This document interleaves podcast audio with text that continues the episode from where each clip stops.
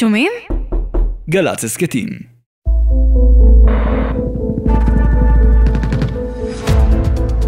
כשאתה בהתקפה, אז האויב באמת עסוק בהגנה על עצמו, ומתרחק, וגם הפוך. אם עברה תקופה יבשה של ארבעה, חמישה חודשים בלי פעילות יזומה, אז המחבלים מרימים ראש ותוקפים אותנו ומתים לנו חיילים. אז הפרדוקס הוא שככל שאתה יותר התקפי וככל שאתה יותר יוזם בפעולות אה, מיוחדות, ככה יש פחות נפגעים. שלום לכם, הגענו לפרק האחרון בסדרת הפודקאסטים שלנו על המבצעים הגדולים של הכוחות המיוחדים. כאן דוקטור אמיר גילת, מפקד מערכות, לצידי יאיר אנסבכר, שלום לך. שלום, שלום. ולכבוד פרק הסיום, אנחנו מתארחים היום אצל אורח מיוחד אה, במינו, רב סרן במילואים, נפתלי בנט, ראש הממשלה ושר הביטחון לשעבר. שלום לך. שלום, וכיף לארח אתכם פה. ואנחנו רוצים לדבר גם איתך על הנושא של הכוחות המיוחדים, איתך נוכל לעשות את זה בשני הכובעים, גם כקצין בכוחות המיוחדים וכמובן אחר כך כראש ממשלה שמפעיל מהזווית המדינית את הכוחות המיוחדים, אבל בואו נתחיל מההתחלה. תמיד רצית להיות לוחם בכוחות המיוחדים? כן, החלום שלי כילד היה להגיע לסיירת מטכ"ל. אני אגיד את זה פוינט בלנק, היה לי אה, כילד אה, שני ספרים ליד המיטה, קבועים, היה מכתבי יוני. ופרקי יומן של אה, מאיר הר ציון, ובאמת, אה, אני זוכר בנעורים קראתי המון המון ספרים על הצנחנים וההיסטוריה של הצנחנים ומאה ואחת, אה, והביטוי סיירת מטכ"ל אז גם לא השתמשו בו בתקשורת, זה היה עם... הילה. הילה סודית ומרגשת, וכן, חלמתי להגיע לשם. ולמה סיירת מטכ"ל? כי זה הכי טוב. אוקיי. מאוד פשוט. אוקיי. ספר קצת על ההשראה או על ההילה הזאת שמשכה אותך, ומה מצאת כשהתגייסת? באמת, אה, מבחינתי, זה היה דמויות שעוררו את ההשראה. בראש ובראשונה מאיר הרציון, אה, שקראתי על הטיולים שלו כנער, אחר כך כאדם בוגר יותר, על הפעולות שלו, והתאהבתי בה, באותה אווירה אה, מאוד אה, מיוחדת של אה, כל פעם להציב רף שנראה בלתי אפשרי, ואז לחצות את הרף הזה, מבחינת קילומטראז' בפעולות, מבחינת משקלים, מבחינת תעוזה של הדברים, וזה מאוד מאוד העליב אותי, ובתור נער טיילתי הרבה. כל הזדמנות שיכולתי יצאתי לטייל, ולפעמים אפילו יצא פעם אחת ש... ההורים שלי היו בחו"ל בין י"א לי"ב, וקבעתי טיול מים אל ים, וכל החברים ביטלו כי ההורים שלהם אה, הכריחו אותם, אז נשארתי לבד, ואמרתי, אני יוצא או לא יוצא, ויצאתי. אז באמת בסוף י"א טיילתי מים אל ים, הייתי מאוד גאה בדבר הזה, אה, אבל היה לי ברור שאני רוצה להגיע אה, הכי רחוק שאפשר.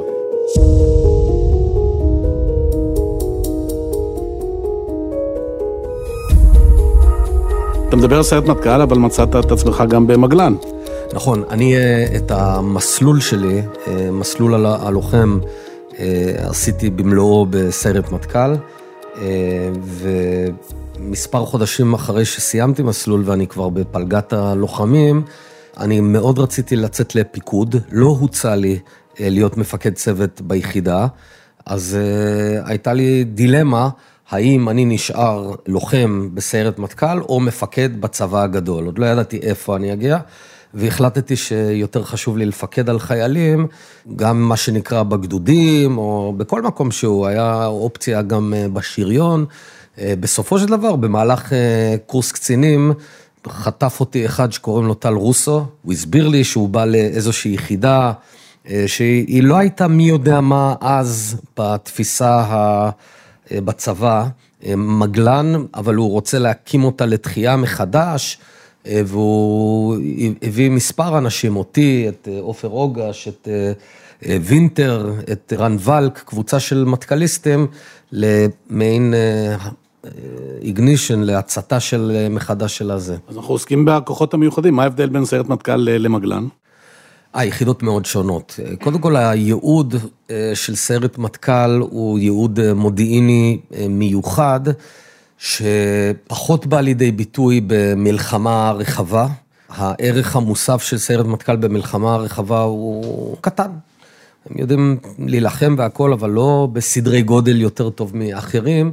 אבל בשגרה, בעיתות שגרה, מדובר על מבצעים שזמן ההתכוננות יכול להיות גם שנה, אפילו מעל שנה.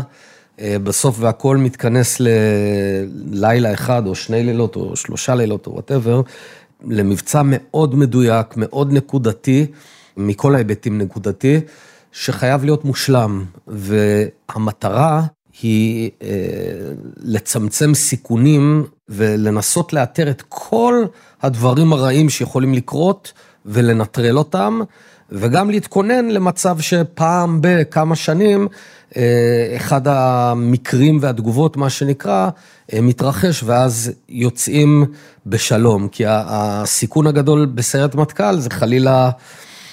יכול להיות צוות שלם שיפול בשבי בארץ רחוקה, אה, וזה יכול להוביל למלחמה, זה אירוע אה, שברוך השם לא קרה.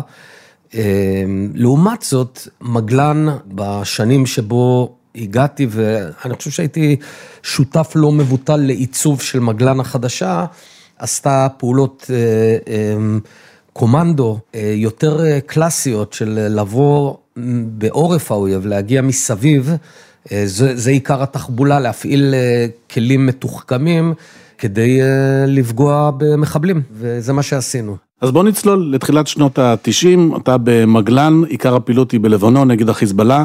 מה עשית ומה למדת באותה תקופה? אז האמת שזאת תקופה מופלאה מבחינתי, כי באמת המגלן שהגעתי אליה, באותה תקופה, אני ממש זוכר, לא סמכו על מגלן. הצבא ראה במגלן יחידה עם איזשהו אמצעי לחימה.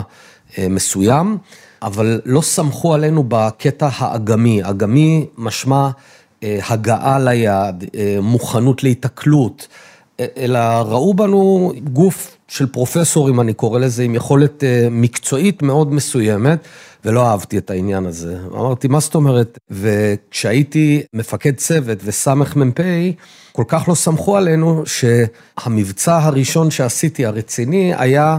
בפיקוד סיירת גולני, מפקד סיירת גולני דאז זוהר דביר, אדם נפלא, ואנחנו חוליה של חמישה-שישה לוחמים ממגלן, אבל הם מובילים, הם מנווטים, הם מאבטחים ומנהלים את כל המבצע, אנחנו באים, עושים את העבודה הנקודתית. אבל מה שעשיתי, כשהייתי אותו מפקץ וסמ"פ, כל כך אה, חרה לי הדבר הזה שאמרתי, אוקיי, אני עכשיו בא עם מחברת, ולמדתי, בזמן ההכנה עשינו שני מבצעים מאוד מאוד מוצלחים איתם, עם סיירת גולני, שהסתיימו בחיסול אה, בפעם הראשונה של שישה מחבלים. במבצע הראשון שהיה נשל הנחש, שהיה הצלחה מאוד גדולה, כי זה הוכיח יכולת. ורשמתי את, את כל הנוהל קרב, מה זה מסדר, מה זה הציוד, מה זה רשימת הציוד, איזה תחקירים עושים, איזה מקרים ותגובות עושים, כל הנוהל קרב, ואז הייתה לי הזדמנות שנייה אה, לבוא, ואז חזרתי ליחידה ואמרתי למפקד היחידה דאז, כבר היה אסף שביט, אמרתי, די, אנחנו צריכים לעשות את זה בעצמנו. אנחנו לא אה, פרופסורים, אנחנו לוחמים. והוא קיבל את זה, והתחלנו לפנות לפיקוד צפון, ליק"ל, והאמון בנו היה מאוד נמוך. עדיין, הייתה כנראה איזו תקלה מבצעית שנתיים קודם לזה. אז בהתחלה נתנו לי להוביל מבצע, ואז כבר הפכתי למ"פ הלוחמים במגלן. אגב, גם בהפתעה, הייתי אמור להשתחרר, כי התקן לא היה פנוי, ואמרתי, לזה אני מוכן להישאר, להיות מפלג לוחמים, לא מ"פ מסלול, אין לי כוח לזה עוד פעם. רוצים מבצעים, מבצעים, והייתי ממוקד במשימה אחת, להביא אה, פלגת לוחמים אה, של מגלן, נטו מגלן, בלי סיירת גולני, בלי סיירת צנחנים, למבצע שלם חוצה קו אדום, קרי מעבר לרצועת הביטחון בחיזבאלנד אה, וחזרה. בהתחלה אפשרו לנו בתוך רצועת הביטחון. אוקיי, הוכחנו כי טוב, נתנו לנו על הקו האדום. מצבים, מעטפת, נכון. לאט זה מתרחב. ואז מבצע ראשון בפיקוד מלא אה, שלי, אה, אני לא זוכר איך קוראים לזה, או מאורת נחשים או פיתון הודי, הכל היה סביב נחשים משום מה. מבצע ראשון על טהרת מגלן, אה, הגענו למוצב ריחן, להיערכות, כל הניווט, כל הפעילות, הכל היה בפיקודי. תיאום עם חיל האוויר, תיאום עם ארטילריה, תיאום עם המעטפת, והצלחנו, והרגנו מחבלים. וראו כי טוב, ואז הזמינו אותנו עוד פעם, ואז אני זוכר את עצמי כל הזמן לוחץ למפקד היחידה, שכבר התחלף אז אה, ונהיה רוני בלקין, אה, אני זוכר היינו בשירות ביו"ש, באזור רמאללה, ואני זוכר, אני נכנס לאוהל שלו, אומר, הנה, זה המבצע שאנחנו צריכים לעשות, והוא אומר, מה אתה רוצה ממני עכשיו? עזוב, יש לנו אימונים. אמרתי, לא אימונים, חייבים מבצע. ובסופו של דבר, אה, בגלל האפקט המאוד גדול והתחבולה, ובעיקר התוצאה, אה, הרגנו הרבה מאוד מחבלי חיזבאללה, ובמשך אה, אותם שנתיים שהייתי מ"פ, אחרי שהיינו מחסלים מחבלי חיזבאללה, בדרך כלל, אני ממש זוכר, הייתה תקופה של חודש, חודשיים, שלושה שקטים. בכל המרחב שבה, אה, שבו פעלנו. צריך זאת... להגיד שהקאדר, לוחמים המנוסים של החיזבאללה באותה תקופה לא היה גדול. פגעת בהם, הם הרגישו את זה מאוד חזק. נכון, בדיוק. וזה לא חיזבאללה של היום, אני הייתי בתחושה שאנחנו מנצחים את העסק הזה. ההיסטוריה לעולם לא תדע מה היה אילו ו-the path not taken, אבל שמה למדתי כמה דברים.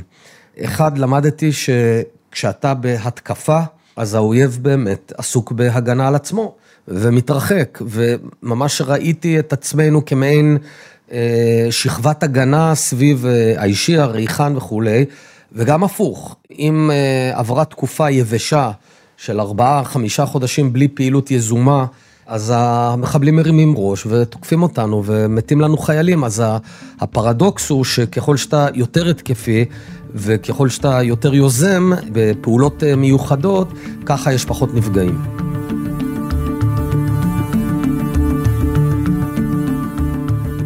נדבר על מבצע ענבי זעם. אז ענבי זעם היה המבצע המסיים שלי. השחרור, אנחנו מדברים על אה, אביב 96. פרס ראש הממשלה, אני זוכר, ואני כבר מ"פ אחרי שורה ארוכה של מבצעים אה, מוצלחים. וחיזבאללה אבל כל פעם הרימו ראש, ירו קטיושות על הצפון וכולי, והוחלט אה, שצריך אה, לשנות את חוקי המשחק ולהביא מכה גדולה. אני אז לא בחשיבה אסטרטגית בכלל, לא מעניין אותי אסטרטגיה, מעניין אותי מבצעים ולפגוע במחבלים, זה כל מה שמעניין אותי. מבצעים, לפגוע במחבלים. אגב, עברו דרכי משהו כמו שמונה צוותים, כי חלק השתחררו וחלק נכנסו לפלגה שלי, וזה היה נחשב אה, שווה להיות בפלגה שלי, כי הגיעו המבצעים הכי טובים. פלגת לוחמים. והיה מבצע שהוא, נדמה לי, השם שלו היה שינוי כיוון, שנערכנו אליו כמה פעמים, אבל כל פעם הוא לא התבצע, כשהקונספט הכללי הוא לשלוח אה, כוחות קומנדו בשלל מקומות לעומק לבנון, אה, ולפגוע במחבלים בשלב מוקדם, ולהקשות עליהם אה, לירות עלינו לישראל ולייצר הרתעה וכולי. אבל שוב, באותם שנים לא עסקתי בחשיבה אסטרטגית, עסקתי בלהביא מבצעים ולפקד עליהם. בסופו של דבר יצאנו, אני פיקדתי על הכוח הגדול ביותר במבצע הזה. בעצם לא היה, היה תפקיד של מפקד היחידה לכאורה. אה, לא, לא, אני חושב, החפ"ק היה של מפקד היחידה בצפת, בהר כנען, אבל אה, לא, אני, תחתיי היה סדר גודל של פלוגה, באופן ישיר 67 אה, חיילים, היה תחתיי גם כוח חילוץ, כמה קילומטרים מאחור, ו... כוח מאוד גדול, במסלול מאוד קשה, שהיה צריך להעלות את שנה ליטני, הצלחני, סליחה. זה, דמיינו להעלות את אה, נחל כזיב למונפור, אבל לא על דרך, אלא בר בשטח. אתה יודע מה? יותר טוב, ארבל. העלייה של הארבל זה הכי מדמה, ולא סתם הכי מדמה, שם עשיתי את, ה, את כל הפיילוטים ולאמן את החיילים, כי פיזית זה קשה. המסלול שלנו היה מסלול של יומיים, וזה חרה לי מאוד, כי זה שני לילות אה, הליכה, ובאמצע יום אה, שאתה מסתובב בדרך, אבל אתה לא מפעיל כוח, אתה לא, אתה לא פוגע במחבלים, אז זה חרה לי שנפספס את היום הראשון של המבצע. אז התאמנו, התאמנו, ואז בליל היציאה אה, הוסקנו במסוק לגבול הלבנון, ירדנו, נדמה לי, באזור אביבים. ואמרתי לכוח שלי, תקשיבו, אנחנו בעיקרון יומיים הליכה, אבל המשמעות היא שיהיה פה יממה שלמה של אזור בצפון הארץ שהוא לא מכוסה על ידי כוחותינו, בואו ננסה לעשות את זה בלילה אחד. והתחלתי לטוס. עכשיו, אה, אני לא סחבתי משקל אה, כבד, כי הייתי בכוח הקדמי כמפקד, אבל החבר'ה סחבו 50 קילו בערך. זה משקל מאוד כבד ודמה לעלות את הארבל עם 50 קילו, קשה מאוד, אבל העסק זז. אני זוכר בדרך, אה, פתאום הנחש הארוך הזה של ה-67 לוחמים, זה המון, נתקע. ואני אני לא מבין למה אנחנו לא מתקדמים, אז אני רץ אחורה ופוגש את אחד החיילים על הרצפה, קוראים לו בני. אני אומר לו, בני, מה? אז הוא אומר, נראה לי נקעתי את הרגל. אז אמרתי לו, בני, תקשיב, אין לנו זמן. יש עכשיו שתי אפשרות. אם אתה לא מסוגל אה, ללכת, נשלח אותך הביתה במשהו שנקרא נוהל פליט, הוא ועוד שני לוחמים, אבל אם אתה מחליט לבוא, אז אני לא שומע ממך יותר. אתה הולך מלא ונוריד לך קצת משקל. אז אמרתי, יש לך עשר שניות להחליט, אין לנו זמן. אז הוא חשב ואמר, אני בא. באמת לא שמעתי ממנו יותר. רק אגיד שבסופו של דבר, ביום הרביעי או חמישי של המבצע פינינו אותו, כשביקרתי אותו אחרי המבצע כולו, הוא היה חבוש מכף רגל ועד האגן. באתי אליו הביתה, אה, אני לא אשכח את זה, אז אה, הוא הלך על שבר פתוח מפחד ממני או משהו, זה לא נעים. בכל מקרה, הגענו לשם, אה, הפעלנו, הייתה פעולה בסך הכל טובה, אם כי שמתי לב כבר אז במלחמה הזאת, שהחיזבאללה השתפרו. זאת אומרת, האפקטיביות שלנו הייתה קטנה, יותר מהרגיל, מה גם שבאנו מדרום לצפון ולא מצפון לדרום, שזה גם מרכיב מחליש. איפשהו ביום, ה, אני רוצה לומר, שמיני, תשיעי, עשירי, אני לא זוכר, המון המון זמן בשטח, עם כמה פעמים שהלכנו אחורה, קיבלנו תספוקת של אוכל והיה בלוני גז וכל מיני דברים uh, שהיום לא מכירים אותם, לקירור המערכות. ביום, ה, אז נקרא לזה היום התשיעי או העשירי, אחד מהכוחות המשנה שלי, היינו שלושה כוחות, כוח בפיקודי, כל ה... מבצע שלי, אבל כוח ספציפי בפיקודי, כוח בפיקוד גדי רייכמן, האחיין של אורי רייכמן, וכוח בפיקוד אה, וינטר, לשלושה כיוונים. אז אה, איפשהו, נדמה לי, שמונה בבוקר, תשע בבוקר, מתחילים לנחות על הכוח של גדי פצמ"רים, אה, שלא ידענו מאיפה הם באים. אתה לא רואה את השיגור, והפצמ"רים מתקרבים. במילים אחרות התגלינו, זו תקלה. אה, עד היום אני לא יודע האם, מה הסיבה לתקלה, האם בגלל אה, חוסר זהירות שלנו, האם בגלל שלא החלפנו את השיחים, ואולי השיחים הפכו להיות חומים אחרי עשרה ימים. גם לא היה איזה... אולי התספוקת, באחד הלילות הבאנו מסוק אה, על הכוח, משהו, אחד מהדברים האלה, ככה או ככה תקלה שלנו, בסוף זה תקלה. אה, למרות שבאמת היינו שם, שברנו נדמה לי שיא צה"לי של זמן שהייה בעמדת בר בשטח. במזג אוויר נורא ואיום, דרך אגב, לא? מזג אוויר אה, קשה, לא נורא ואיום, אבל קשה. אה, נורא ואיום היו פעמים אחרות שירד שלג וזה, לא, לא נורא ואיום, אבל לא נעים. גם גשם, גם קור, גם חום. ואתה יודע, אתה, אתה גם עושה שם צרכים, גם אוכל, גם... long story short, אני מדווח לאחור שאחד הכוחות שלי אה, מטווח. אה, אני לא קורא לאש חילוץ, היה ביטוי חילוץ שאומר יורים כמו מטורפים כדי לחלץ, אבל כן דיווחתי, ובמקביל הכנתי את הכוחות לקיפול חפוז, כלומר לעוף משם אה, כמה שיותר מהר למדרון אחורי, לעוף משם. בינתיים בחפ"ק אה, זיהו את מקור הירי באמצעות הטכנולוגיה שיש, וירו על מקור הירי, אה, בצדק דרך אגב. אלא שהסתבר שמקור הירי זה בכפר כנא, כפר שלא היה בקשר עין איתנו, זאת אומרת זה היה מוסתר מאיתנו, אה, ופגעו, המחבלים בעצם העמידו את המשגר שלהם בתוך מחנה פליטים. והתותחי צה"ל פגעו והרגו עשרות רבות של אזרחים שהיו סביב המשגר. כל הדבר הזה אני לא יודע. אני בשטח, לא עדכנו אותי על זה, אני לא זוכר, לא כל כך יודע למה לא עדכנו, אבל מה שקרה, אבל העסק שקט. אז החלטתי להישאר ולהתפנות בלילה. ואני ממשיך כרגיל כל היום. בלילה לוקח איזה קילומטר שניים אחורנית, דרומה, ואוספים אותנו אה, מסוקי בלקהוק. שזו הייתה פעם ראשונה בחיים שלי על בלקהוק, ולדעתי אולי השימוש המבצעי הראשון של צה"ל בבלקהוק, זה היה מדהים. אני נדע... קודם כל היה קטן, אז היינו צריכים לקפוץ, אה, לעשות מערום ציוד ומערום אנשים, ליטרלי, הר כזה, בתור... אבל הדבר ש... השני שהיה מדהים זה כמה, אני לא אשכח את התחושה שהמסוק פשוט מתרומם ויוצא משם, לא, לא כמו יסעור שמתאמץ עד שהוא ממריא, וזוכר כמה רווח לי, כי היינו בנקודה מסוכנת. נחתנו במחניים, אני זוכר את זה כמו היום, אני יוצא מהמסוק, ותופס אותי מפקד היחידה ואומר לי, מספר לי מה היה, כפר כנא וכל העולם אה, סביב האירוע, זה אירוע ברמה בינלאומית, אה, אירוע נוראי. אה, ואני ככה בהלם מהדבר הזה, חוזרים ליחידה, לג'וליס, אה, עושים שם תחקירים. אני לא אשכח לטובה את עמירם לוין, שהגיע אליי בג'וליס, כשכל העולם כמרקחה, ותופס אותי ואומר, תדע לך, אני מגבה אותך, אתה פעלת כראוי, ואל תדאג, אני איתך, והוא עמד בזה. ואז מה ששוכחים, שיומיים אחר כך, אנשים לא יודעים, אבל היה המשך למבצע. פרס החליט להמשיך את המבצע, הייתה ביקורת ציבורית מאוד גדולה, לא יודע את הסיבה.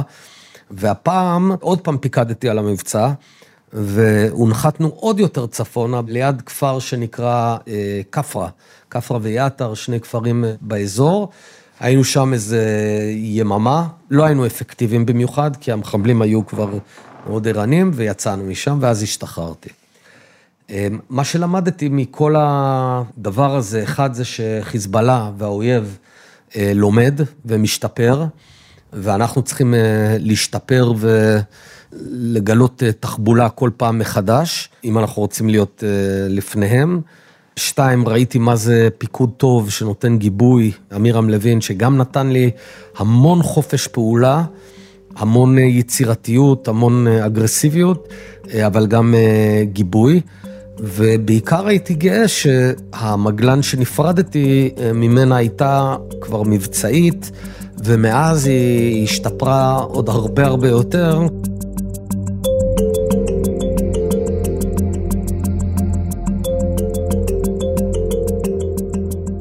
דיברת קודם על האסטרטגיה, אנחנו מכירים את הרב"ט האסטרטגי, או במקרה הזה המ"פ האסטרטגי.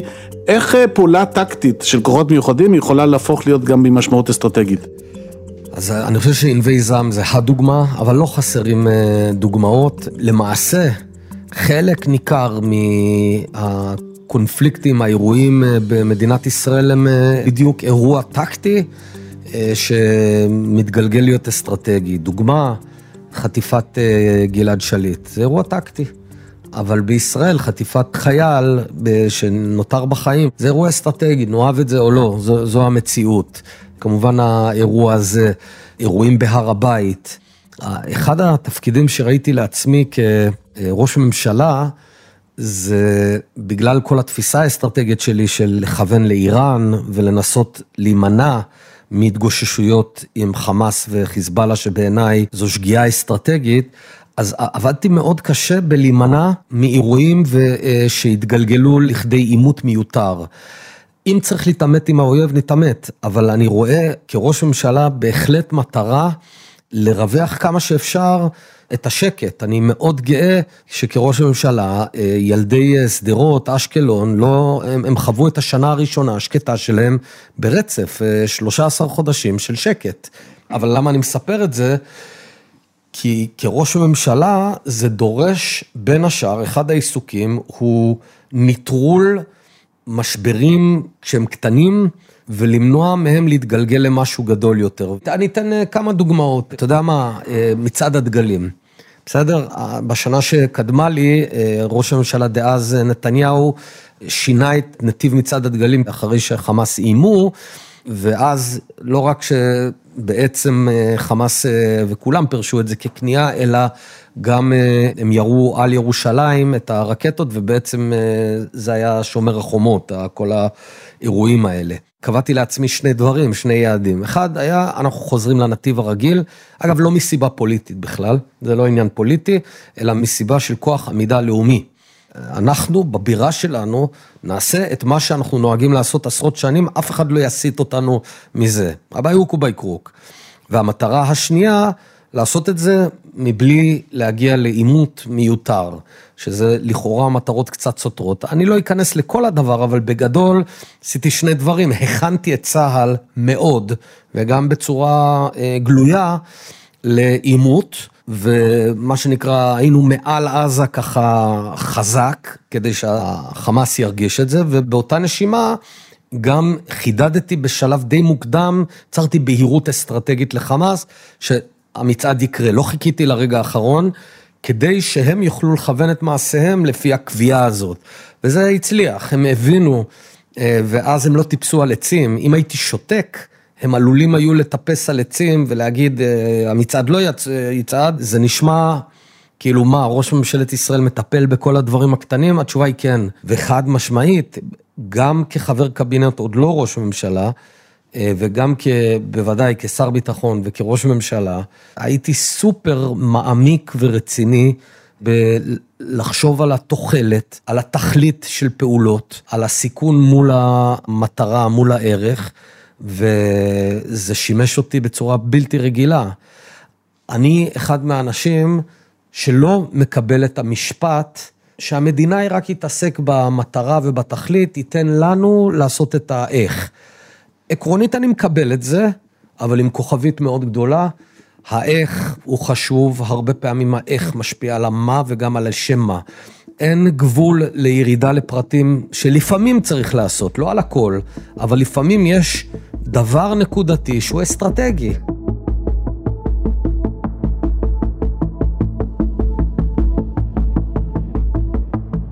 אנחנו בעידן ש... שתודעה היא בעלת משקל יותר גדול משהייתה בעבר. אז uh, בירידה לפרטים, כשאני מבין את ההקשר הרחב, לפעמים ממש עד פרטי פרטים, ניהול המבצע צריך להיגזר גם בין השאר מהאפקט התודעתי הבינלאומי שזה עלול או יכול ליצור. כי אנחנו רוצים להשיג בסוף הישג, וההישג הרבה פעמים בסוף בסוף הוא במוח של המנהיג היריב. האירוע הפיזי-קינטי הוא לא, בכלל לא, לא, לא בסדר גודל לעומת ההשפעה נכון. האסטרטגית-פסיכולוגית. למשל, נכון. אז זהו, הבעיה שהדוגמאות בהקשר הזה, תן לי לנסות לחשוב על משהו שמותר לי. דיברנו פה על הקרין A, על זה שבעצם כוח של שייטת 13 עצר בלב ים.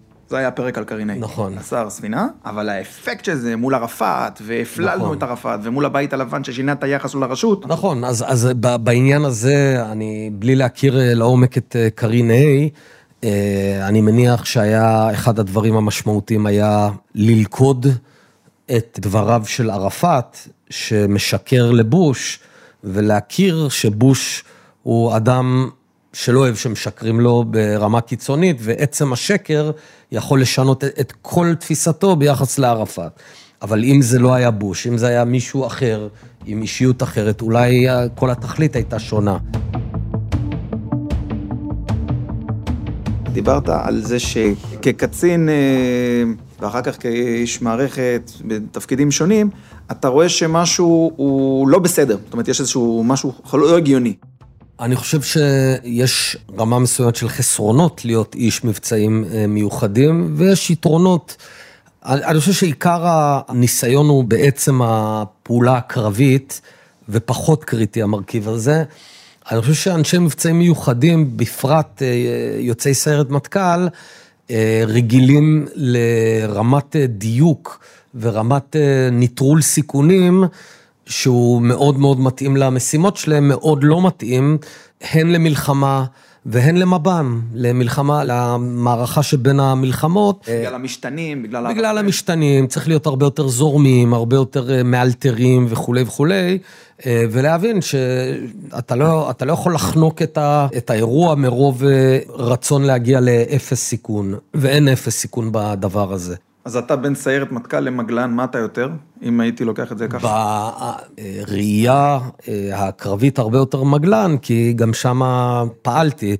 אה, בגדול, אחת הסיבות שאני שמח שעברתי למגלן, אה, יצא לי לפקד על הרבה מבצעים של בעיקר חיסולי מחבלים. במטכ"ל זה הימור גדול, כי אתה הולך על מבצע אחד, שנה וחצי, שאגב, יכול גם להתבטל.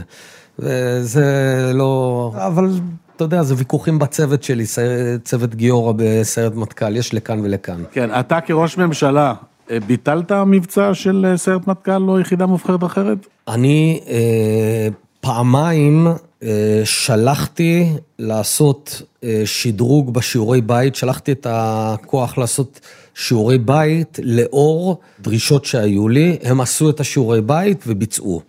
אז מעולם לא סירבתי, זאת אומרת לא ביטלתי מבצע, אבל זה נדחה בכמה שבועות עד שנחה דעתי שהכוח אה, יעשה את המשימה ושהמשימה תביא לתוצאה המדינית שאני רוצה. כן, ומה הם בגדול הפרמטרים שעל סמך אתם מחליטים אה, לאשר את המבצע או לגנוז אותו? אני אגיד לך מה, במה אני מתעסק ובמה לא, זה גם שונה בתור שר ביטחון ובתור ראש ממשלה.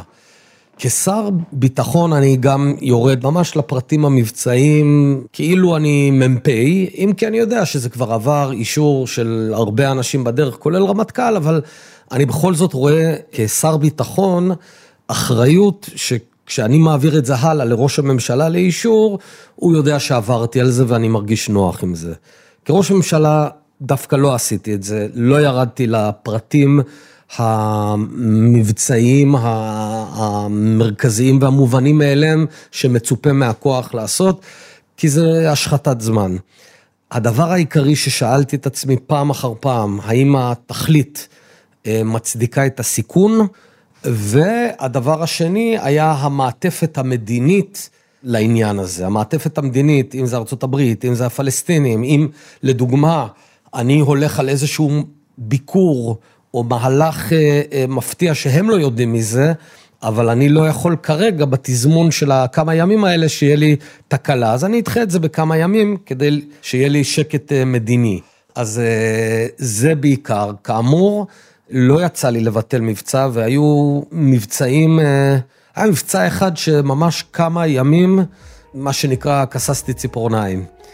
עד שהכוח חזר בשלום, ורציתי כבר שיגמר. מבצעים מיוחדים זה תמיד אה, יוזמה של הצבא שמונח לפתחו של הדרג המדיני, או אתה גם כשר ביטחון וראש ממשלה אומר, במבצע הזה והזה אני רוצה שתפעילו את הכוחות המיוחדים. אתה מוליד אותו, אולי אתה... אז אצלי היה משני הזנים, אה, בוודאי הרוב הגדול נולד ממערכת הביטחון. אני מדבר גם על מוסד, גם על שב"כ, גם על אה, יחידות מובחרות. אבל כן היה לי בסוגיה האיראנית, מבלי לפרט בדיוק מה, לי הייתה אסטרטגיה חדשה בהקשר האיראני, אסטרטגיית התמנון, לא בגרעין, לא בהקשר הגרעין שישראל פעלה המון שנים, אלא ביתר, שהמסר והלב האסטרטגיה זה לנסות לא להתכתש עם זרועות התמנון האיראני, קרי חיזבאללה, ג'יהאד איסלאמי, חמאס במידה מסוימת, ולהעביר את משקל הפעולות הקינטיות, הפעולות הצבאיות, הכואבות, לטהרן, לשטח איראן. עכשיו, זה דבר שלא נעשה קודם. אם תסתכלו, גם מה שפורסם לא היה, היה תמיד בהקשר הגרעיני. מרגע שהנושאת אה, מטוסים הזאת, שנקראת מערכת הביטחון על שלוחותיה, הבינה את הרעיון, גם לקח זמן להתארגן, כי איראן היא רחוקה, אז כבר התחילו להיוולד דברים שיצא לי גם לאשר אותם, וזה היה הרבה סיפוק בדבר הזה, ועיקר הסיפוק היה שזה עבד. זאת אומרת, לא רק שמי שהיה צריך להיפרד מהעולם הזה נפרד מהעולם הזה, אלא האפקט על ההנהגה האיראנית אה, היה אפקט מאוד אה, טוב. ולי נמאס הקונספט הזה שאיראן במיליארדים היא מממנת ומחמשת אה, ומציידת ומפעילה על הגבול שלנו את חיזבאללה, את גאפ וכולי, ואנחנו שולחים חיילים להתכתש ולמות. אמרתי, סליחה, למה שהם ישבו בטהרן אה, עם הילדים המפונקים שלהם בלי לפחד? אני רוצה שאם הם גורמים לנו צרות פה, שהם ישלמו בשכונה שלהם, בבית שלהם, באזור שלהם, והתחלנו את הדבר הזה. אני מאוד מקווה שהממשלה הנוכחית ממשיכה, אני מעריך שכן. מה היה האפקט של זה על מערכת הביטחון? אמרת, היה לזה אפקט טוב על האיראנים, מה היה האפקט על מערכת הביטחון? גם אה, אפקט מאוד טוב, כי זה התחיל לייצר אה, חתירה למגע במקום אה, חדש. שיש איזה פרדוקס, אנחנו כל היום אומרים איראן, איראן היא האויב העיקרי, אבל אנחנו צריכים לפגוע באיראן בכל מיני ממדים, ושוב, לא רק הגרעין. איראן, חוץ מהגרעין, בלי הגרעין, אה, הקיזה לנו הרבה דם. כל הדבר הזה שנקרא חיזבאללה זה איראן. 100% מהתקציב הצבאי של חיזבאללה, גם היום, מגיע מאיראן. לא 20%, לא 10%. 100 אחוז, אז מספיק להיות פראיירים של האייתולות, ומה שגיליתי גם, שאותם אה, אייתולות וסביבתם, הם הרבה יותר אה, זהירים ושונאי סיכון, ולא אוהבים שחיילים איראנים מתים. מסתבר. יותר קל להם עם פרוקסי. יותר קל להם עם פרוקסי. לחיי אדם באיראן יש משקל. אתם יודעים כמה ילדים יש לאימא איראנית בממוצע? בשנות ה-70 היה שבעה ילדים, עכשיו שניים. זאת אומרת, הם... אה, איראנים, אתה מדבר על השיעים הטהורים, הפרסים, כן, לא כן, על על הפרסים. כן. אז מה שאני מנסה לומר, הם בורגנים, הם שונאי סיכון, הם לא מקבלים מצב שארונות קבורה חוזרים, ולכן אנחנו צריכים לייצר משוואה כואבת ומרתיעה, וזה עובד, רק צריך להתמיד בזה, לא לדבר על זה, אלא לעשות את זה. זה מספיק רובוסטי? מה שהתחלתם לעשות זה מספיק רחב? כן, אה, האם זה מספיק רובוסטי, מספיק רחב? נגיד ככה, התחלנו, אה, צריך להמשיך אה, להשקיע בתשתיות, זה בהחלט בר התמדה ואפשר להמשיך, ואני רוצה להגיע במצב הקבוע לתחושה בצד שלנו, שלעשות טיפול בטהרן או באיראן זה כמו להפציץ מחסן בעזה, באותה רמת פשטות. בוא נדבר על העימות האחרון, אה, העימות שקוראים לו מגן וחץ. אין בעיה, הכל בסדר, הם אה, ירו עלינו, ירינו עליהם, חיסלנו, בסדר. אבל הכתובת האמיתית היא בטהרן. וזה לא ייאמן שאנחנו משביתים את דרום הארץ וילדי שדרות במקלטים, ומי ששולח, מחמש, מצייד, מאמן ומפעיל, לא משלם מחיר. זה, זה נשמע למישהו סביר? זה הצ'ופצ'יק של הזרוע של התמנון. בוודאי, אז אתה רב עם תמנון, אבל אתה לא רב עם ה... במקום לתפוס את הראש שלו ולהכות בראש, אתה כל הזמן מכה בקצה אחד הזרועות, שזה בדיוק האסטרטגיה שלהם. זאת אומרת, אנחנו כבר 30 שנה אה, משחקים לאסטרטגיה שלהם, לפעמים עם טקטיקה יותר טובה, לפעמים טקטיקה פחות טובה, אבל אם תסתכל על כל הפעולות, על מלחמת לבנון השנייה, על שנות התשעים בלבנון, על כל היצור הזה שנקרא גאפ, גם חמאס, אמנם היא לא 100 אחוז מתוקצבת, היא 10-20 אה, אחוז, אבל גם חמאס. אה, אנחנו כל הזמן מתכתשים עם זרועות או עם קצות האצבעות של התמנון ומשחקים לאסטרטגיה שלהם, זה החלום שלהם, שנשלח את אה, רועי קליין ואת החבר'ה בסג'איה להילחם שם. אני לא רוצה לפגוש אותם שם, אני רוצה לפגוש אותם בטהרן.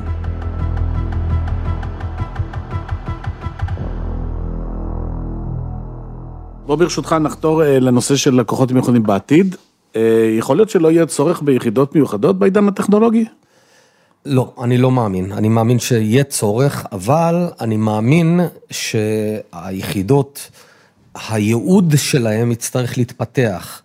זאת אומרת, אה, זה, זה מעניין מה ש... נקרא לזה יחידה מחפשת ייעוד.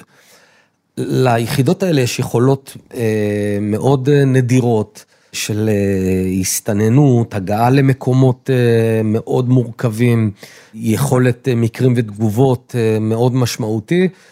אני אפילו יודע לזהות, ושוב, אני לא יכול לפרט, מה בעיניי השימוש הנכון בעניין הזה. אתם כן צודקים בשאלה, אם אני יודע עם כמה חבר'ה ב-8200, או בסייבר להביא לאפקט מסוים, אז אני יכול או דרכם על מקלדות בתל אביב, או לשלוח אה, חיילים למקומות מסוכנים, it's a no-brainer, ברור שאני לא אשלח חיילים לשם. אבל יש סיטואציות, ולא מעטות, שבסוף חייבים את הפעולה הפיזית אה, לכל מיני דברים, כל מיני היבטים. אגב, צריך גם לומר עוד משהו, הנוכחות הפיזית של אה, חיילים בעורף האויב, יש לה השלכות גם על המורל של הצד השני, על קבלת ההחלטות בצד השני, אל מול לדוגמה הפצצה מרחוק של חיל האוויר. עכשיו שוב, צריך מאוד במשורה לעשות את הדברים, לחשוב מתי ככה ומתי ככה, אבל אה, אין לי ספק שאנחנו נצטרך אה, עוד הרבה הרבה זמן את הכוחות המיוחדים. יש פשוט תחושה כללית שזו תרבות שהיא אנטי כוחות מיוחדים במובן הזה של הקרבה, ואתה יודע, בסוף זה דורש איזשהו סיכון. האמריקאים והבריטים הם, לפחות מבחינה מנטלית, אנחנו גם רואים את זה באוקראינה, אה, הם שגר ושכח. ומבחינת האנשים, צריך לבצע, מבצעים.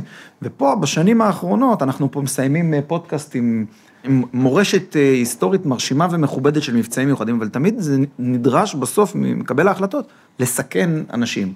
והתחושה היא שזה הולך ונהיה יותר נדיר. היכולת, אני מדבר עכשיו, מבחן האם היהודייה. לסכן אנשים, טובי בחורינו, ולשלוח אותם לאיזושהי מטרה. זה עדיין, אנחנו עוד עושים את זה, מסוגלים לעשות את זה. כן, אנחנו עושים את זה, אבל אתה לא uh, טועה שיש uh, דינמיקה חברתית בישראל, ושהיא, אני חושב, uh, היא אולי קיימת במקומות אחרים, אבל היא מועצמת בישראל. במדינת ישראל, האבל על נפילת חייל באירוע קרבי הוא אבל לאומי. אה, ובאמת איזה כאב עצום, והוא יותר מ... אני, אני לא אומר אם זה ראוי או לא ראוי, אני מתאר את המצב, הוא יותר אפילו מפגיעה באזרח, אלא אם כן מדובר בילד. באפקט הציבורי, אני אשאל את שלושתכם, איך קוראים לה, אה, למי שנהרגה ב, בירי במגן אה, וחרב? ברחובות, הגברת ברחובות. את, את, את, כן, אתם לא תדעו להגיד את שמה. בסדר? זה לא, לא במקרה, בסדר? אם, אם היה נופל חייל, הייתם מכירים את שמו. עכשיו, העסק התהפך, כי חיילים אמורים להגן על אזרחים, זה, זה המהות. אבל בישראל זה איזשהו... אה, מאוד מיוחד, זו תופעה מאוד ייחודית. היא ייחודית, היא ייחודית אה, בגלל שאנחנו צבא עם. אתה יודע מה, אני אפילו לא יודע לנתח את מקורותיה, לא, לא הקדשתי לזה הרבה מחשבה. אני כן חושב אה, שבמצב של מלחמה כוללת, עם זאת, בוודאי המלחמה שעלולה להתפרץ מול חזית הצפון, או כלל החזיתות, היא חלילה עלולה להיראות כל כך קשה בעורף. ככה שכן אה, אנשים יבינו שצריך לשלוח חיילים אה, להגן עלינו. זו תמונה אה, קשה מאוד. אבל זאת לא השאלה, השאלה לא הייתה על מלחמה, מלחמת יום הדין. השאלה הייתה על, על לשלוח כוחות מיוחדים למבצעים נועזים היום, מחר. לא, אז אני, אני חושב, קודם כל, the proof is in the pudding. אני כראש הממשלה אישרתי כמה פעמים דברים בסיכון גבוה, וזה קשה, כי באמת... יש סיכון פוליטי גם, לא? כאילו... בדיוק, יש סיכון פוליטי בלי אפסייד פוליטי. כי את התוצר של האירוע זה תוצר אה, מודיעיני לאולי אה, עשרות שנים קדימה. אם זה מסתבך, זה צרה עכשיו, זה כמו ח'אלד משעל. אז, אז אה, ח'אלד משעל עוד היה אפסייד גם בהווה. יש באמת מי שאומר שמאז ח'אלד משעל ואסון השייטת, שהיו שניהם מאוד אה, קרובים בזמן, אה, ראש הממשלה נתניהו שינה את טעמו בכל מה שקשור למבצעים מהסוג הזה. אני אגיד כזה דבר, למיטב הבנתי, אכן כוחות הביטחון ראו בי מישהו שמאשר קצת יותר, אבל גם אני לוקח בחשבון את הסיכונים. בסופו של דבר, הפעולות השגרתיות שכוחותינו מבצעים ביהודה ושומרון, ברמה היומיומית, הם בעיניי מסוכנות לאין ארוך מהפעולות המיוחדות. זה כמובן פרדוקס הפעולות המיוחדות, שאתה בדרך כלל עושה את זה באזור שהוא לא קרבי. תחשבו על, אה, אני יודע מה, אה, רחוב רוטשילד, שדרות רוטשילד בתל אביב, בסדר? אם אה, יש שם... כוח אה, קומנדו שמסתתר, זאת אומרת, אתה לא... איראני שמוסווה, אתה לא מצפה לזה, וגם אין שם באמת כוח שיודע לטפל בזה, בוודאי ובוודאי לא באיראן, אצלנו עוד כל, אה, כל אחד מסתובב עם נשק. ולכן הפרדוקס הוא שאנחנו בדרך כלל, פעולות המיוחדות, מתרחשות באזור אה, לא קרבי, לא בגבול. אם נדמה את זה לביצה, אז לא בקליפה, אלא בתוך הביצה ששם רך. ולכן רמת הסיכון לחיים היא פחותה. איפה באמת הסיכון הגדול? הוא הסיכון המדיני, ההסתבכותי. כי בסוף, מבחינת לאומית, מבחינת הסתבכות בינלאומית, אה, אם חלילה, חלילה נופל חייל בפעולה בג'נין זה אסון, אבל למדינה כולה זה אירוע שהמדינה יודעת אה, להתקדם. אם חלילה חלילה 20 איש נופלים אה, בשבי במדינת אויב רחוקה, זה אירוע מקרו-אסטרטגי ואירוע מסובך מאוד אה, לשנים ארוכות, ולכן ההבדל. עוד מימד שצריך לדבר על היחידות המיוחדות, זה המימד ההשפעה על שער הצבא. ואני אה, ממש אה, חושב שזו השפעה גדולה מאוד. אני רואה בעין מאוד חיובית כשלוחמים או קצינים מיחידה מובחרת יוצאים לצבא הגדול, מה שנקרא, להיות אה, מ"פ, מג"ד, בשריון, בחי"ר, בכל מקום, ומטמיעים את הסטנדרטים. במידה רבה, צה"ל של היום עוצב בצורה הזאת, אנחנו, למי שצריך להזכיר, אני אזכיר, אה, צה"ל של תחילת שנות החמישים היה צבא חלש ולא טוב, שנכשל במספר פעולות, קונטילה ואחרות, אה, ואז הקימו יחידה, דומני בסדר גודל פלוגתי של יחידת המאה ואחת, שאז אה, התאחדה והתמזגה עם גדוד 890 אחרי חצי שנה, לא אחרי שש שנים. וזאת אה, אחר כך אה, נכנסה לחטיבת הצנחנים, ובהדרגה אותה, אותו DNA שהיה ב-101 נפוץ והוטמע בגדוד 890 ואחר כך בחטיבת הצנחנים, ואחר כך בשאר הצבא. דברים שלנו הם מובנים מאליהם, שלא חוזרים בלי לבצע משימה, שמפקד בראש, שלא משאירים פצועים בשטח, אלה דברים שלא היו מובנים מאליהם לפני אותה הטמעה. אני רואה ערך גדול מאוד כשאני אה, רואה צעיר מסיירת מטכ"ל שיוצא להיות אה, מ"מ בגבעתי. אה, אני רואה את זה בעין טובה מאוד. ובהסתכלות אולי קצת יותר רחבה, גם ברמה לאומית, כלל צה"ל, אבל חד משמעית גם היחידות המובחרות, ואפילו במיוחד, מייצרות קאדר הנהגה עסקי, טכנולוגי, מדעי, פוליטי. יש אחוז לא סביר של יוצאי סיירת מטכ"ל בכנסת. אל תשאל אותי למה. אה, וכמובן פרופורציה לא נורמלית בכלל אה, בראשות הממשלה. אבל ככה או ככה התרומה של היחידות המובחרות זה גם בפעולות שלהם, גם בהשפעה על צה"ל וגם בהשפעה על כלל מדינת ישראל. עד כאן אה, הפרק הזה של הסדרה שלנו למבצעים הגדולים של הכוחות המיוחדים. תודה לעורך הראשי דורון רובינשטיין, עיצוב סאונד ומוזיקה מקורית מור סיוון, ועל הפקה לסתיו דויטש. תודה רבה לך, ראש הממשלה ושר הביטחון לשעבר, איש הכוחות המיוחדים, נפתלי בנט. תודה רבה, היה תענוג.